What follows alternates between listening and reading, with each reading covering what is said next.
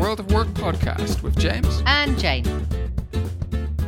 Hello, everyone. This is James. Uh, just before this podcast, I wanted to take a minute and remind you that we're actually a community interest company working to improve people's experience, performance, and engagement in the world of work.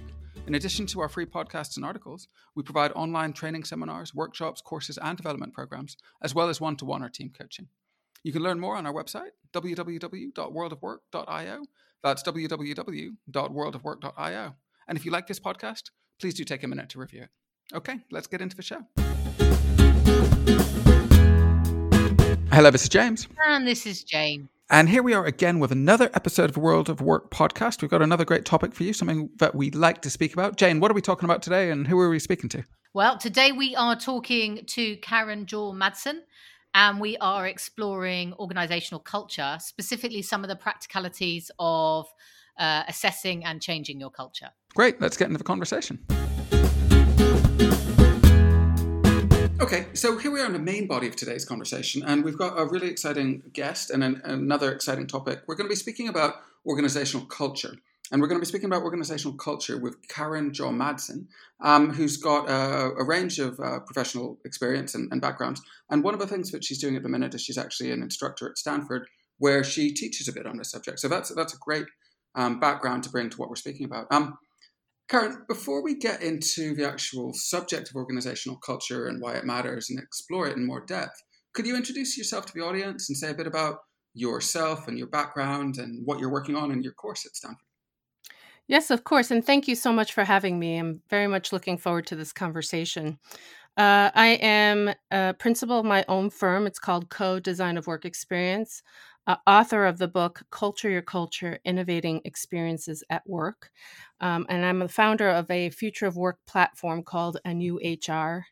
Uh, I also do executive coaching. And as you mentioned, I'm an instructor at Stanford University's Continuing Studies program. Uh, so, the work that I do primarily enables decision makers to address organizational challenges that affect business performance. So, things like I, I put it in four main buckets one is coaching and developing leadership. Uh, two is enabling organizations to leverage their culture, diversity, and employee experience.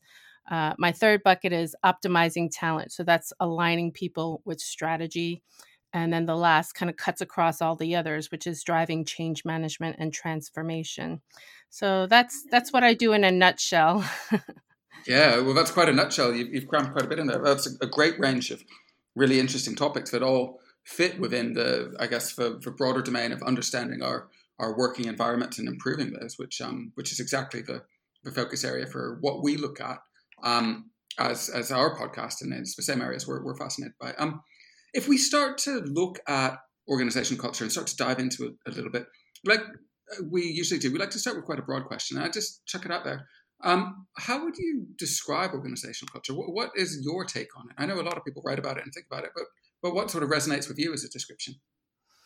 Yeah, I do have my own working definition, and as you can, uh, as you know, having had all these other conversations, is that there is no one universally accepted, um, established uh, view of culture, and so all of us who are in this space kind of have to put that line in the si- in the sand. And for me, uh, culture is this social construct. So anything that influences uh, behaviors, interactions, and perceptions uh, in groups of people, primarily organizations. And they communicate the boundaries of what is acceptable, not acceptable, and as well as what's condoned as well. So it's kind of all those things that are influ- that influence um, um, people's behaviors at the end of the day, the dynamics and the patterns that they have between each other. I I must warn, I'm an organizational psychologist by training. oh yes. So having grown up in, um, I, have had background in nonprofit, uh, corporate. I grew up in HR, so I've kind of got quite a few decades of um, perspective that I've been able to shape and hone over the years. Yeah, and you know that's brilliant. So, um, as I'm sure you know, Jane's background is in the non-profit uh, non-profit space as well as um, organizational psychology. So, so there's a lot of overlap there, and, and we actually we really like the um, you know the multifaceted uh, experience that uh, generalists is not quite what I call them, but but career changers and people who've looked into different domains bring to their thinking. We think it's refreshing, and we think that cross pollination of ideas is, is really great. Um, so I like a lot of the things that, that you've brought into that definition. It it um, it brings in things like the social construction aspect of it, and and I think there's some some, some really good takeaways within there. Um, you've clearly been informed by the different facets of your career um, as well as your sort of working experience within this. If you were to think about people who've maybe academically influenced what you've done or what you've thought, does anyone stand out in terms of theories or models or ideas that, that you, you've um, clung to or been influenced by as you've developed your own definitions? Oh yes, of course. I mean, and and we'll get into this with my framework as well. Uh, my my big uh, heroes in organizational psychology have influenced yeah. my work tremendously. Uh, people like Warner Burke um, at, mm-hmm. out of my graduate school program um, have been very formative to me. Uh, he, of course, has a lot around um, change in organizations um, and of the last few years has also gotten into learning agility which has an influence on innovation um, cool. David Cooperrider from Case Western, who is the father of appreciative inquiry. Uh, yes. A whole different way of thinking and a shift in mindset that has influenced me over the years.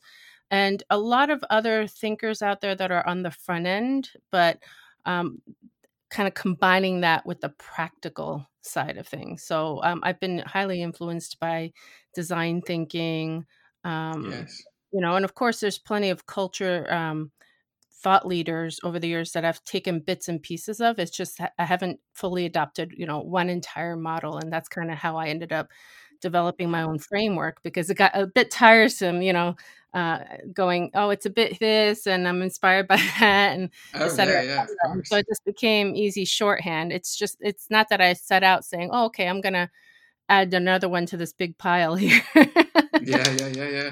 But it's so our process of synthesis. Yeah, yeah, yeah it's it really is. cool. Yeah, and I, I, like the um, I like that recognition of the need for you know theory and the need for practice, and, and trying to occupy that that practical interpretation, and then to incorporate both aspects. I think that's important for um, for making a difference, which is ultimately what a lot of this stuff's about. Um, yeah, when, that's very when, tied. Oh, sorry, I'm. I, I was going to say that's very tied to my definition of learning as well, right? So okay. learning is not just acquiring the knowledge; it's being able to do something with it. So it's it's actually defined by oh, yeah. change. If you think about it, right? Um, you yeah. encounter something new and you behave or think or do things differently as a result mm-hmm. of having that knowledge. You've incorporated it. So that's exactly you described it exactly in in that type yeah. of thinking. Yeah. Yeah, brilliant. Well, that comes across really, really clearly in, in some of the, mm-hmm. the descriptions you brought. So that's great. Um, when um, when we're thinking about what an organizational culture is, um, and, and if maybe people aren't close to it, I mean, we, we kind of have an intuitive sense, but what types of factors might appear? Like if we're talking about a, a facet of an organizational culture or a distinctive feature of somebody's organizational culture, what might some of the things that, that we would give name to be that would make a specific culture distinctive? Um, I, I think I'd look at that in two different ways. So, organizational culture shows up every day in our interactions, it comes through lived experience. So, when you go and you ask somebody, How was your day at work? Culture is there. You know, it's some aspect of how people remember. And that's why I frame so much around experiences because that's how we're coded is to remember things and have memories based on experiences. And so that's kind of where culture shows up. It's it's basically in everything every day if you in a day-to-day standpoint. But if you're talking about, you know, if you're going into an organization from the outside and you say, well, you know, how might I figure out what the culture is it's just first of all i would tell you it's more than what people say it's what people do so observation to me is a big part of understanding culture mm-hmm. um, uh, i think uh, this what i said earlier about what is acceptable and not acceptable or condoned that's the real mm-hmm. culture um, right. and so when you see those interactions um, then you can be able to describe them uh, when you de- when you can describe them, you know, with the adjectives, th- those are really what the culture is, right? Uh, do people yeah. feel safe to be able to be authentic at work? You know, that those are hallmarks. Um, values, as long as they are lived as opposed to just written, is where yes. you can also get a sense of the culture as well. So all different right. places, as you can see, you're going to hear this theme from me. It's everywhere. yeah, yeah, yeah. Well, I guess that kind of leads me on to a next question, and and this is maybe a little bit more of a, personal motivation question. But I mean, you, have spoken eloquently um, and fairly broadly already about what organizational cultures are. I guess for you, what is it about organizational cultures that attract you? What is it that is interesting about an organizational culture, and, and what are some of those hooks that brought you into this subject as a field of interest? Yes, it is quite personal, actually, um, to use your word, because uh, rather than I'll I'll qualify it and say culture by itself because um, I grew up as a, a, a person of color in the United States, a daughter of immigrants, and had okay. experiences as a child um, and wondering why things were the way they were, and that developed even further in high school where you know I I believe. Um, women of color, people of color in particular, when they're in, eh, they have the kinds of experiences that that I've had. Is they go t- through a period where they need to negotiate or or figure out what their personal identity is, and right. that's where the questioning started, and uh, ended up majoring in ethnic and cultural studies with a minor in understanding women's studies and gender cool. and all that. So, I mean, this has been going on for a very long time. So, no matter what work I've done, um, or what kind of endeavors that I've gotten involved with, there's just this common theme of understanding people, culture, and affecting positive change and yeah. i do credit my parents because you know i think that's embedded in my personal values as well so that yeah. my interests have really been um, been uh, driven by my experience as um, a, a, woman of color and understanding yeah. the the facets that come with and as you know there's been a lot of talk around dei thank god mm-hmm. but it's taken many years to kind of get to that stage and, and with a lot of horrible things that have happened in the meantime. And so that's really what interests me. I'm I'm fascinated. I really am fascinated by how these dynamics develop, and I want to be able to equip people to uh, to use it as a positive force for good. Because as you know, yeah. there are lots of bad, toxic cultures out there.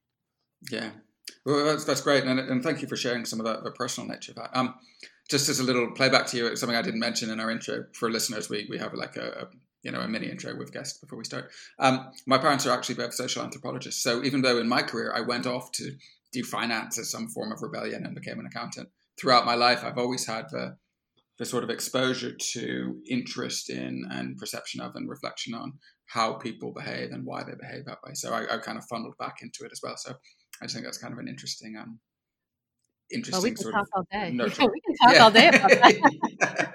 exactly, exactly. What's that like? Um, so, so if we think about the, the cultures that organizations have, we've defined them, we've described some of the facets of them, we, have talked a little bit about why culture more broadly and sort of social interactions and the way that we, we function as groups of people, why that's interesting. If we think about cultures within organizations or, or you know distinct cultures of organizations why are those important things to understand? I mean, what, what are the what are the, the benefits that we get, or, or what are the practical applications, or what are the outcomes of being able to understand those cultures and influence them? Why are they important?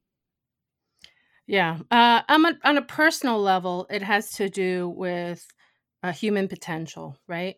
Um, because the cultures drive the environments in which people can either live up to their full potential or or aren't able to, right? Um, so on a personal level, it's about like you know the meaning of life in my in my world you know and being able to you know find that autonomy and fulfillment and having ex- really great work experiences where you do wonderful things right?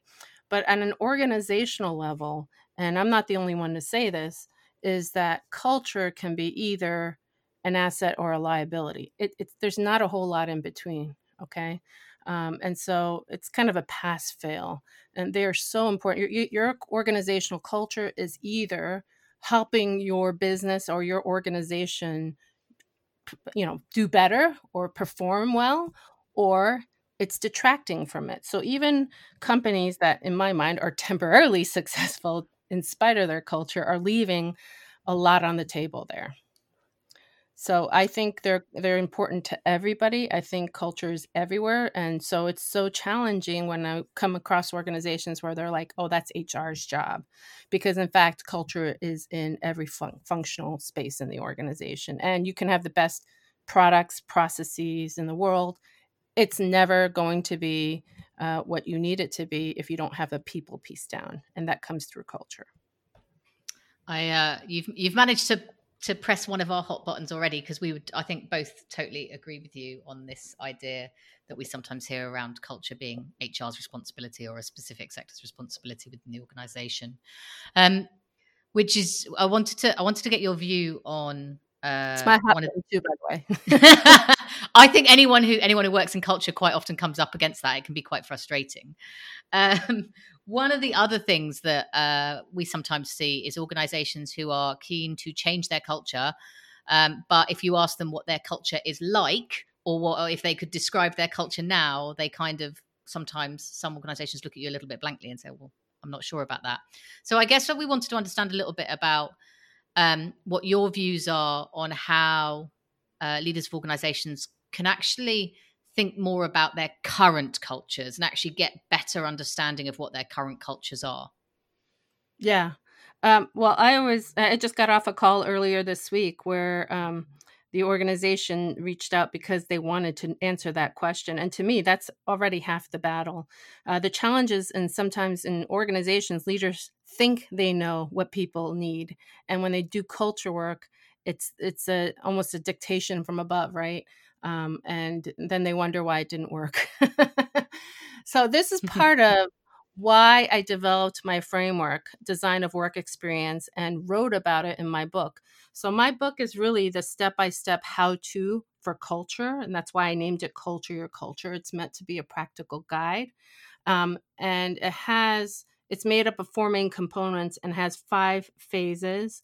Uh, the first of which is called understand. So that's entirely everything that you just asked about is how do we understand our current state? Where are we where are we today? And and and that is understanding the nuances behind that is so critical to implementing change because um, it's kind of like a GPS. That's the analogy I give people. Like, how do you know where you want to go if you don't know where you you've been, you know you know you might know where you want to go, but you can't get the directions there if you don't know where you're starting, right?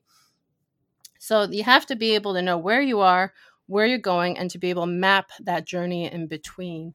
And so my framework is intended to give that entire process from beginning to end and then to be able to set the conditions for their culture to be successful and to be sustained for as long as they need it to be which makes total sense and i was wondering if you might be able to share with our audience some examples of maybe some of the tools or the methods or exercises that you might uh, do with an organization or ask an organization to do in when they're trying to explore and understand their own cultures?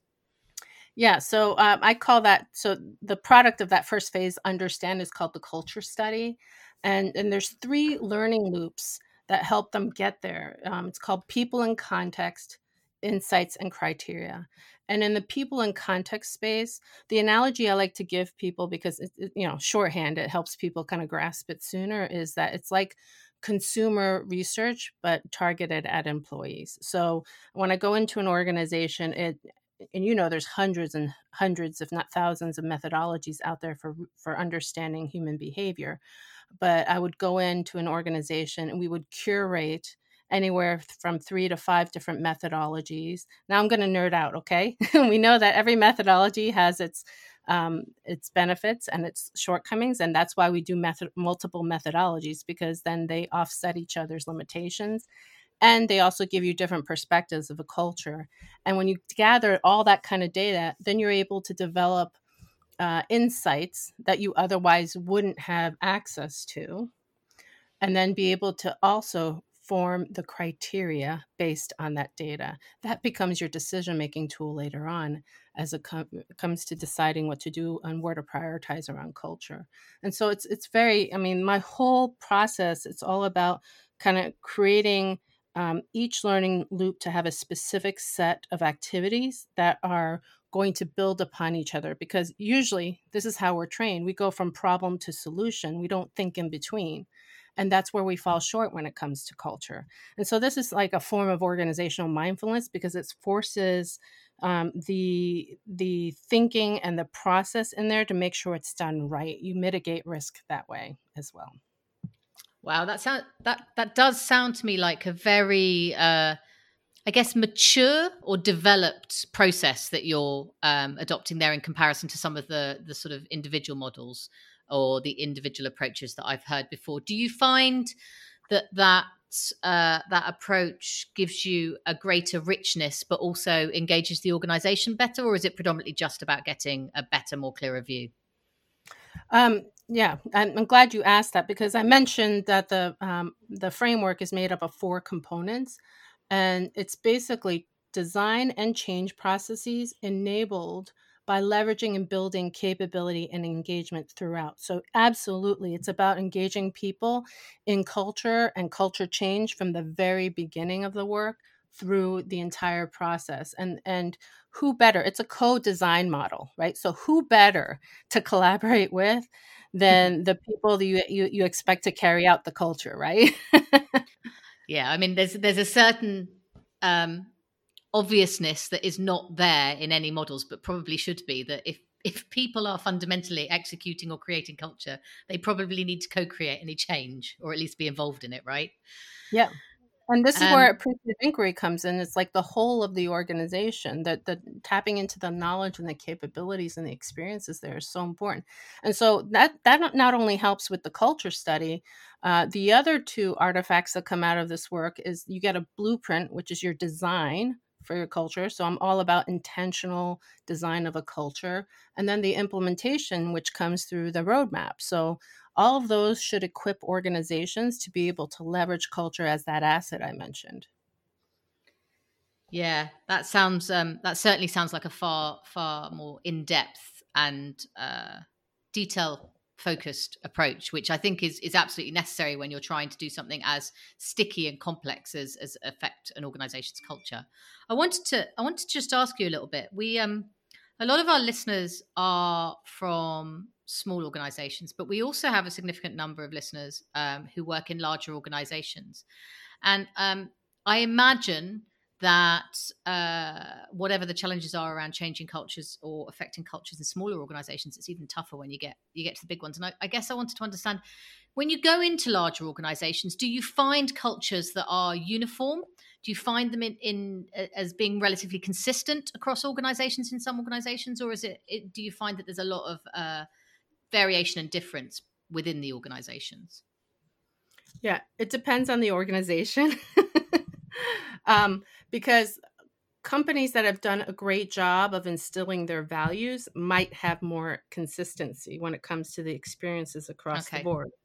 On the other hand, if an organization hasn't done the work behind um, instilling that, then there absolutely is a lot of subcultures. Um, the other thing is, if it's a global organization, then you have the influence of different national or uh, regional um, cultural differences influencing uh, the culture at work as well. The research has shown, however, if a company has done the work and has created a strong enough uh, organizational culture, that can supersede the influence of nationalistic backgrounds. But it, it's only if they do that work, right? And so, yeah, the answer is yes in both cases. I have seen consistency in organizations that have a strong culture. And I mean, and that could include you know imperfect culture i'm not saying good or bad it's just if this culture is really strong or salient mm-hmm. um, and then those that have kind of a weaker looser affiliation between people then yeah there's a ton of subcultures and, and they show up as um, in in people to people interactions or within teams themselves as well so I, i've done a lot of that work there and i've also worked with startups that are very small so i've kind of got the scope of understanding between how culture scales from small to large as well. Great, great. I think that's really valuable, and I think often missing in a lot of this kind of work because quite quite often you larger organisations are more active in this space and therefore tend to influence the work. So it's lovely to hear that there's a a variation and a diversity to the sources of your your sort of oh, thank model. you. No, um, I mean a lot of this came out of frustration, like developing and writing this book. I mean, it's almost like I tell people I had two babies in one year because I had my son and the book in the span of twelve months. And uh, but the, no, there's reason why people don't write books.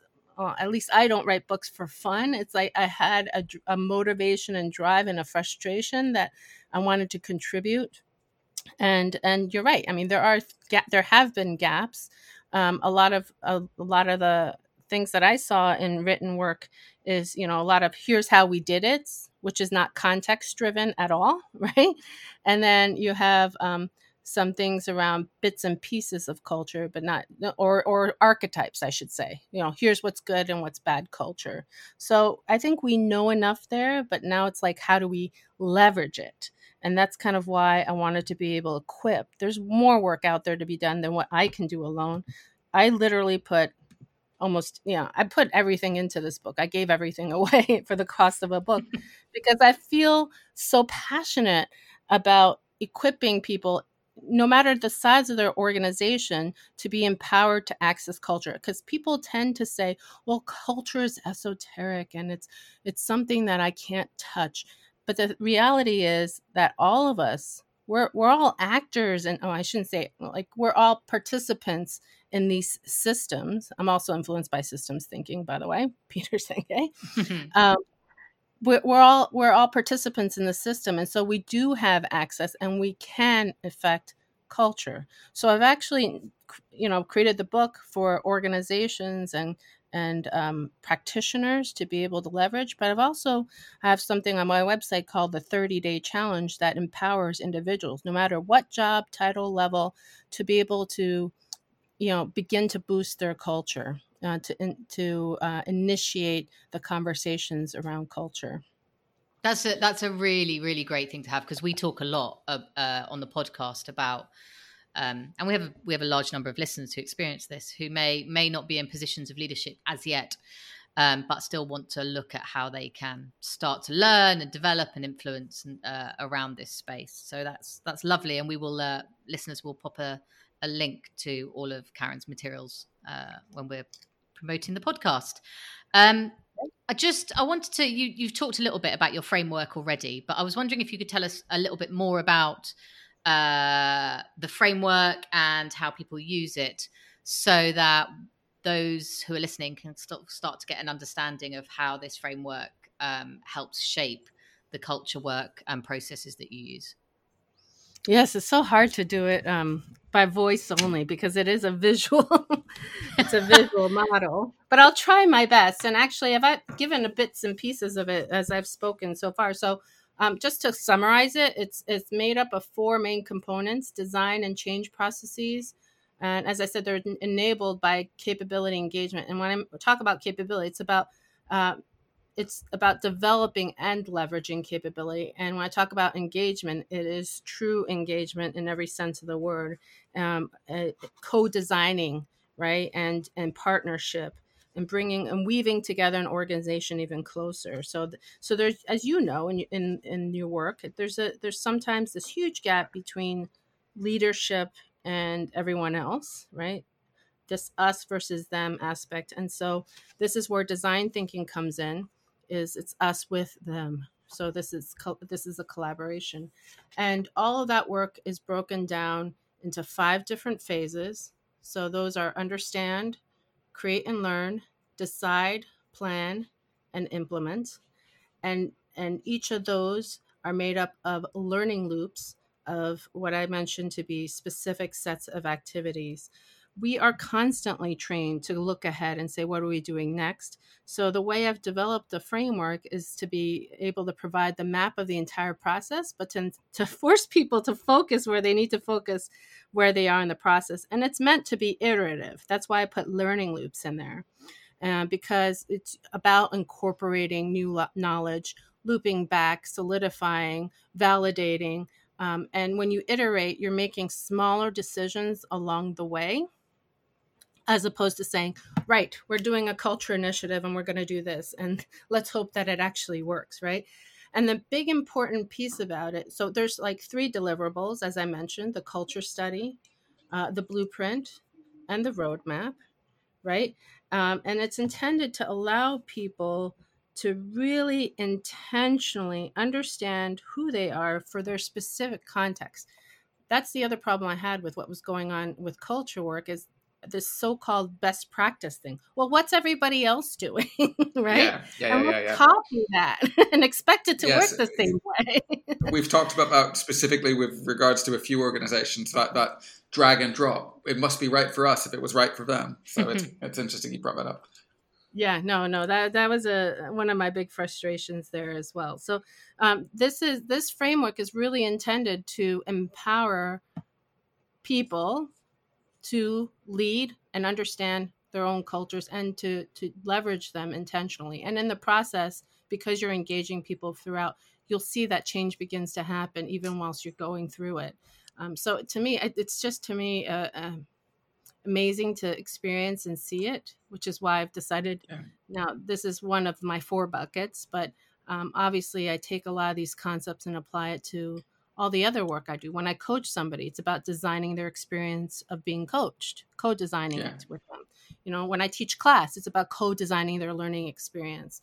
So it's all about creating those experiences um, and and and and those cultures to support them that I want people to be able to take away with this framework. Yeah, it, it's um, it's good. I can see how it's um, brought to life visually as well. So I think it'll be important for us to share some of that visual representation when we um, when we share this podcast. And and as you describe it, I can feel the systems thinking uh, influence coming through within this, um, which is which is interesting and, and nice to see. If, if we think about, I guess those points of influence within the system, or you know um, opportunities to exert influence within the systems of culture that we think about, what are some of the factors that are there? What are some of those um, factors that influence or contribute to cultures, or, or um, I guess players within that systemic culture that we have in organizations? Some of the, the key things to think about that might influence our cultures. Yeah. Um, so I would say, I mean, separate from the fact that that everybody, of all of us as participants, are are part of the culture. But if I were to bucket things, it would be Mhm. the context, which many organizations forget about their own context. Yes. values, um, Mhm. so company values, because that those are the foundational building blocks of the culture. Uh, leadership, and then there are people, because leaders need followers, right? So Yeah. those are, I, I think, the main influencers on culture because people actually are more powerful than they think. They're the ones that help determine what's acceptable, not acceptable, and condoned, right? And so that's why you've seen a little bit more social activism happening at work because people Mhm. are realizing that they, at the minimum, can ask the questions. Yeah. And and one of my favorite quotes I heard from David Cooperrider was, "Our worlds are formed by the questions we ask." And so Yeah. change begins the minute we start questioning things, and that's Yeah. a, a that's an amazing thing, right? Yeah. And it's what makes us human. It's what allows us to be uh, creative and and and practice ingenuity uh, and and to incorporate our learning. So I really am trying to be human centered about this, but in a way that benefits both people and their business. Because you don't do this just for the the good of it. Uh, I mean, for businesses, that's how they feel. I feel like Yes. there's a motivation, but Yeah. but this is really truly a win win. I mean, when Yeah. you when you talk about it, it, it's like I just when we talk about it and then when we see it in practice, you, you you actually there's only so much we can talk about it. People actually have to experience it themselves. Yeah. And you can really see some of those impacts, like you're speaking about, on the organization, but also more widely, right? I mean, the the way that changing cultures affects the lived experiences of people is a really powerful thing, and it's um, it's really good to consider. I. Yeah. I mean, to your earlier question about you know why is culture important, uh, the future of work is here. I mean, and it's continually being developed. We have new generations of workers that the old models won't work with, and uh, we have new knowledge and technology. The work future of work is all about you know kind of understanding um, this combination of technology and people in, in kind of the global context and culture is such an important player in that and the, and and Yeah. We have had very rudimentary approaches to culture in the past. And that's why I very intentionally put in my my book title innovating experiences at work because we desperately need to do that yeah yeah we're still anchored in the 1890s view of what work is in many ways or, that yeah. period i believe um, so I'd, I'd, like to i'd like to go on and, and, speak a little bit about some of the things we might be able to do to change our cultures um, and i'd like to start um, by well i guess i'm going to kind of take it for granted why teams might want to do this when we talked about the benefits of cultures we talked about the impacts it can have on people, the impacts it can have on, I guess, competitive advantage within organizations. We talked about future proofing. We talked about it as a strategic imperative for success on a range of different factors. So I, I think I'm going to take that for granted. And, and what I'd like to, to explore a little bit is um, the, I guess, the process of changing culture and what people might be able to do. And we, have talked a little bit about your model,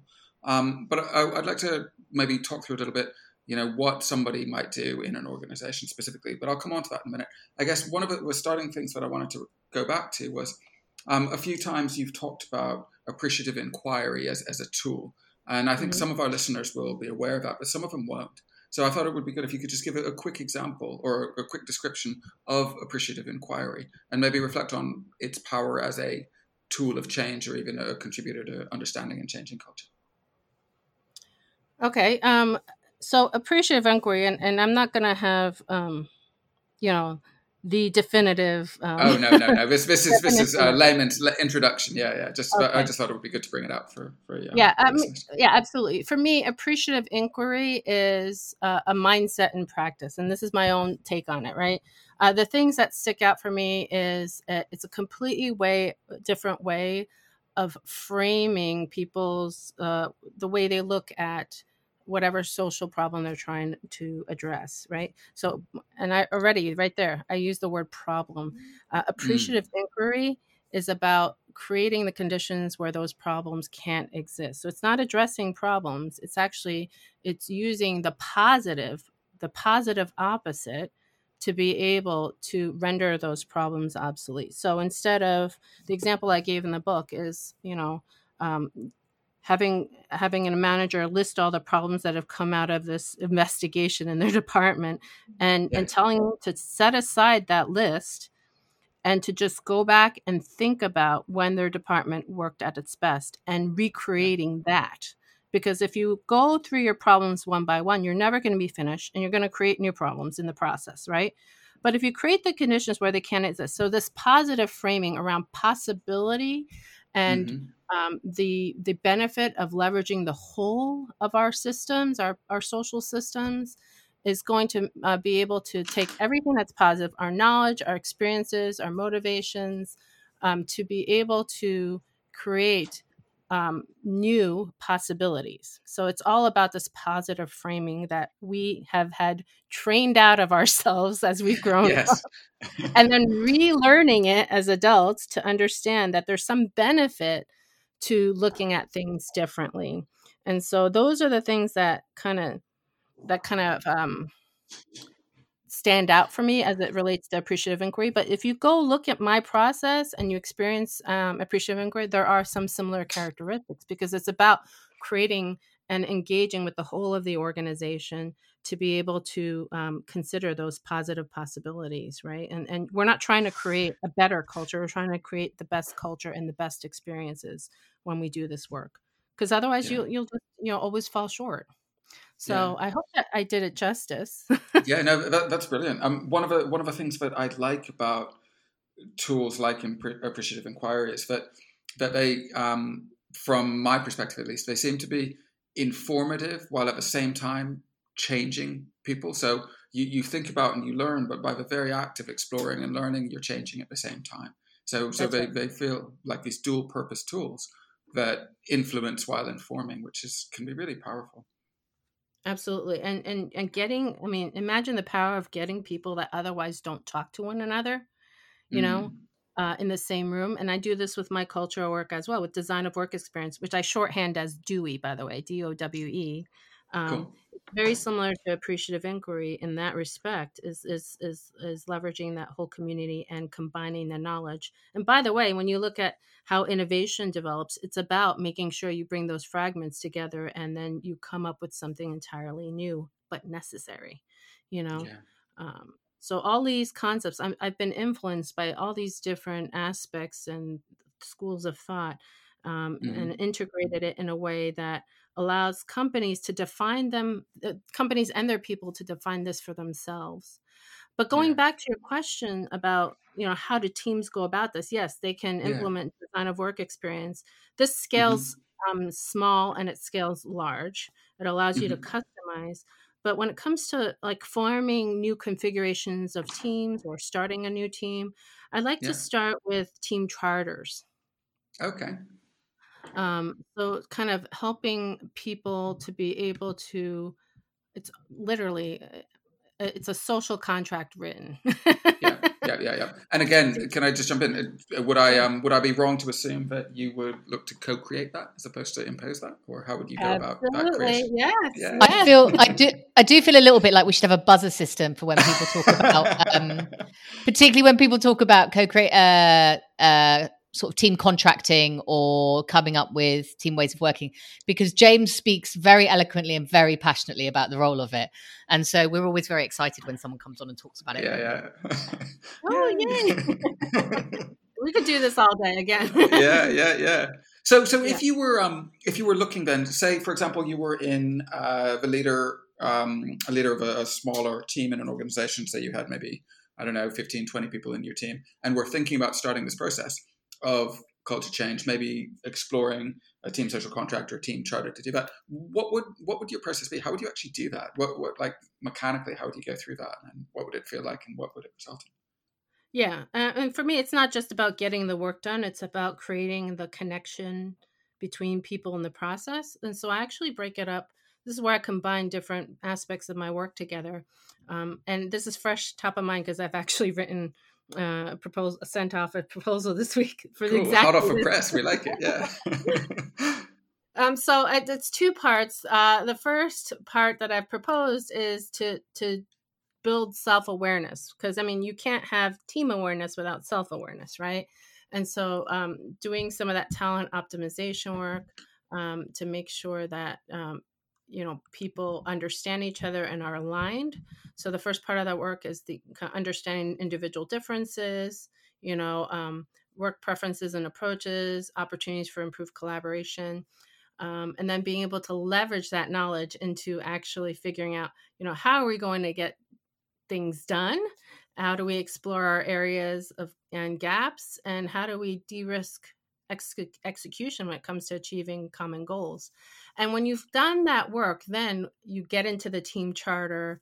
Um, and then and the team charter includes things like a shared purpose processes the norms that you want to establish operating principles things like that then then you could see how much more powerful it is right having done some of that mm. connectivity mm. work and then mm. being able to social contract with one another and then designing the experience of the team. So, in the absence of, say, the organization, the larger organization might not have the purpose, mission, vision, values established. Well, you know, I'm not beyond having teams define that for themselves yeah. and having them create their own cultures so that you know um, Clayton Christensen talked about these cultural islands that can exist when it comes to innovation. And I mm-hmm. believe the same thing can happen from a culture standpoint. This is where or, widespread organizational change can be established is like they'll say, hey, what's going on with that team? You yes. know, people start to pay attention, and that's kind of how it will spread and go viral. I've worked with very small startups, like founding teams from the very beginning that care about establishing culture on the founding team and then scaling it up rapidly through mm-hmm. obviously you know you always want them to have rapid growth but you want them to scale up in a way where they don't lose their cultural identity and yeah. that they can evolve and so i've kind of seen that um, aspect and, and at the very beginning working with two three five founders it's about that social contracting and they can't do that without understanding themselves first. And and i and speaking of startups um, is that they don't always get the organizational support or the leadership development that absolutely. people do in larger organizations. So that's uh, one reason why i work with a lot of them because i do want to be able to provide that to them. Yeah yeah. So it, it feels like teams need a certain level of perhaps sort of maturity to some extent before they're really able to to really go in and embrace things like a charter. So they need to, I guess, have some of the foundations of trust and openness and ability to communicate. Would you say those are some of the, the key factors that would enable this, as well as that self awareness? Yes, but it can it, can can be developed very quickly. So the proposal I gave is for new configurations of teams, the new teams coming together for the first time. Uh-huh. And so everyone might have an understanding of the work that needs to be done, but they might not have agreed on how how it's going to happen. Mm-hmm. So it can happen. So you don't necessarily have to have all that trust. in, The whole intent is to cultivate trust on the team. And so yeah. if it's not established, this work can help um, help them do that. Uh, yes. Uh, so you know, creating the sense of psychological safety by which they can uh, earnestly align with one another and focus and working in the same direction. Yeah. And well, leveraging diversity, by the way. Yes. Oh, yes. Oh, yeah, yeah, yeah, yeah. Because like the values are what people hold in common. Everything else is this wonderful diversity thing, like the things that we can leverage that, that people bring uniquely bring to the table. Mm. Mm-hmm. Oh, that sort of multiplier effect. And uh, uh, at the very beginning, when I was speaking about your background, I talked about the cross pollination of ideas. And yep. within that whole diversity space, diversity of ideas, ways of working, contributions, thinking patterns, all of that, it's um, it's lovely. Um, so I guess the very last question I would ask is, in the interest of time, we're going to start to run out. Um, not very last, second last question I'm going to ask is, if somebody was in a small team um, listening to this, um, and you know they've been through, and we've covered lots of really great content. Um, if you were going to try and think of maybe one one sort of takeaway or one key message that might help somebody um, go forward or a key thing that you'd like them to take away if they are looking to go on and influence and, and potentially improve the culture within their teams, what might that key message be? Yeah, I have some tips, I guess I would call mm-hmm. them. Cool. Pay attention to your culture. um, yes, awareness is powerful, isn't it? yes, yes, of course. Um, it's never a bad time to focus on culture. People are like, you know, I deal with this every day. It's like, oh, well, maybe after this happens or that person gets hired, or it's never a bad time to focus on culture. Let me just say that. Um, and and the whole point is to be intentional about it because if it's not, then it will organically evolve for better or worse, right? And when it's better, then you can't sustain it because it's not intentional. And so things change all the time. So if you want to have culture as an advantage, you have to be intentional about it and, empower yourselves with that 30 day challenge I mentioned. And it's really a com- it starts the conversation. And so the tips are to be able to do all these things, ask the questions, and figure out for yourselves what's the best way to go about it. But I'm saying don't put it off. Okay. Um, so that's my big thing. Uh, everything I've mentioned throughout this entire conversation is entirely accessible to people, regardless of their job or level, um, titles, what have you. Um, and by the way, they might learn something along the way and create yeah. new connections and relationships with people by virtue of this process. So I think there's a lot of advantage to be had. It's just people have to just, you know, to use an old term, grab that brass ring, right? Yeah. So, um, so I hope that helps with people. Yeah. But I certainly invite them to reach out to me if they have any question, specific questions of their own situations. Um, cool. What they'll find is I'm always going to have that appreciative point of view. Is like we can turn this into positive.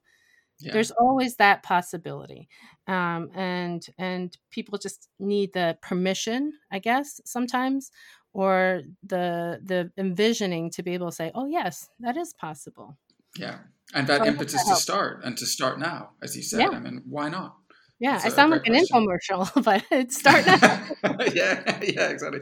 Well, um, to wrap up then, um, because we are we are pretty much out of time now. Um, I would like to ask, how can people learn a little bit more about what you're doing or get in touch? And and um, it would be good to know a little bit more about the dates of your course and how people could sign up to that as well if they can. Yes, yes, of course. Um, so I'm available online. Um, I'm on Twitter. Karen, um, I'll give you all the links for your show notes. Right. But I'm on social media. I'm always happy to connect with people uh, to talk about all of these topics. Um, my book is called Culture, Culture Innovating Experiences at Work. There's a quite an extensive appendix in the back to cover mm-hmm. things like I have a, like a change primer for people that are new to change oh, management, cool. things like that, and, and, it helps them understand the concepts behind uh, some of the work. Um, and then uh, my book, my course is called Leading Company Culture to Build Trust and Align Your Organization. Um, it's through Stanford Continuing Studies. It's BUS 280, Business 280. Um, nice. Um, and it's for culture leaders, again, regardless of role or title or level. And I've had the entire gamut before. Nice. And it helps you walk your culture talk at the end of the day. You can lead and be able to walk your culture talk as organizations. And, you know, every iteration of this course is co designed with the students, and the students are all working professionals. And so this next round is going to focus a little bit more on the remote work culture aspects. Yeah. Um, and we're also creating more space for what I call learning lab time, where they can bring some of the challenges and the questions they're struggling right. with in their organizations and workshop it with their colleagues. Yeah. So um, I'm very excited to do this. Uh, registration, you can get registered through me right now. Um, registration begins end of February, and I'm sorry, I don't have the exact dates, but I'll send That's it okay. to you. Um, and the course begins um, in April. Cool. So um, I and it's quite affordable in, in US dollars. Yes. It's uh, 500 ish for eight week course. Great. And I've adjusted my, um, it's a recorded class so people can, you know, take it from around the world uh, asynchronously. Cool. Um, and I've also adjusted the time to accommodate more time zones because I had people, you know, that were online at midnight their time. uh, yes, yes. and I felt awful. I mean, I love their dedication and their commitment to it um, because, again, like culture, the culture change only happens when there's that true commitment, right? And yeah. so to see yeah, people, the real drive. Exactly. Um, I loved seeing that. So that's yeah. all different ways. I'm involved in all different things. I've got some book projects I'm participating in as well. Um, so sign up for my newsletter, which is only a sometimes newsletter because I can't. we know about those. so I, I, look forward to the engagement, and I really did enjoy having this conversation with, with both of you. It's been quite quite fun. Yeah, well, we enjoyed it too. So it's a big thank you from me. Yeah, and it's a big thank you from me too. Well, thank you. Okay, so you are back in the room with Jane and myself, and that was our conversation with Karen Jaw-Madson all about organizational culture, in which we talked through some of the concepts from her book and, and a lot of the work that she's done in the practical space as well. Um, Jane, any key reflections for you or anything you want to pick up on based on what we discussed? Yeah, so I think one of the things that Karen articulated so well that I think is really important um, is about understanding and taking stock of what your culture currently is and whether there's an issue with it at all. And I, for me, that's massively important. I, I, I, tell you, I always reflect on a story I was told by a lecturer um, who said to me she used to get lots and lots of inquiries in her consultancy about, uh, I want to improve my staff's motivation. And the response she would always give would be, How do you know there's anything wrong with it right now? And they wouldn't. They would just be making an assumption or making an estimate. And I think that that power of knowing where you are or what your current culture is is so powerful and important in order for you to make any decisions about what the future might like and any changes you might want to make. Yeah, I think that's a great point. And and actually it's it's in many ways quite similar to the point I was going to pick up on, which was again about bespoking and applicability and, and really understanding where you are. And one of the things that Karen talked about when we were having our conversation was that sometimes organizations see another organization and want to mirror their culture or want to be like them or, or want to replicate the things that they're doing to improve their culture and experience. And Karen's point was that actually, you know, what's right for somebody else might not be right for you. And again, it's that same sort of um, need for awareness and reflection on where you are at the minute and, and creating the right things for you based on your context and your experience. So I think um, there's a lot of sort of crossover between those two points. So it's, the other thing, oh, oh, I just want to add on while you say that. Uh, have you heard of the phrase isomorphic pressures? Um, no. Tell me about this. Isomorphic pressures are exactly what you just talked about, where mm-hmm. in sectors, particularly, people catch ideas from others without necessarily it being either the thing that's made that organization successful or indeed right. would work for them. So the example cool. would be like where everyone tried to Spotify their teams. So yeah, there was okay. there was stories going around around corporates around how Spotify did things and everyone wanted to copy them because they were so successful without asking yeah. is that the reason they're successful or indeed is this right for us? Yeah, yeah, yeah, yeah. And those things could even be holding them back. They could have been much better if they didn't do that. So there are all those sort of questions to reflect on. Um I like that word isomorphic. That's fun. Um, I know, it's my favorite. At the moment. That's good. Um, one other thing that came up that we discussed that I liked is appreciative inquiry or inquiry, depending on where you are. Um, I like the you know the act of focusing on a positive side of things and looking for better ways to do it and adopting that mindset is it something that you've done before jane is it something you've been involved in so i am a massive fan of appreciative inquiry but I, I, will also say that it's something that i'm relatively new at understanding formally and getting to grips with but the little that i have both read and had sort of had a go at if you will involving it trying to develop it into my practice i just find it incredibly powerful um, what about you yeah, similar. I mean, I've, I've come across it in um, in sort of theory and, and education before, and speaking to people, and and I've done little bits of it in practice, but again, not as a really formal part of a large program. Uh, so, like you, I find it interesting and uh, refreshing and a great way to do things, but I've not used it on a big scale. So, I'd love to explore it a bit more. Yeah, well, maybe we should do a podcast about oh, it. that could be fun. All right, we'll add it to the list. All right. Well, I think that's it for today. So thank you guys very much for listening. And it's goodbye from me. Hi, it's Jane. I just wanted to say thanks for listening to the whole episode. If you enjoyed it, if you have a question, or if you just want to say hi, you can find us on Twitter at worldofwork underscore IO. Don't forget, you can also find out more about what we do, including our online seminars, workshops, and development programs on www.worldofwork.io.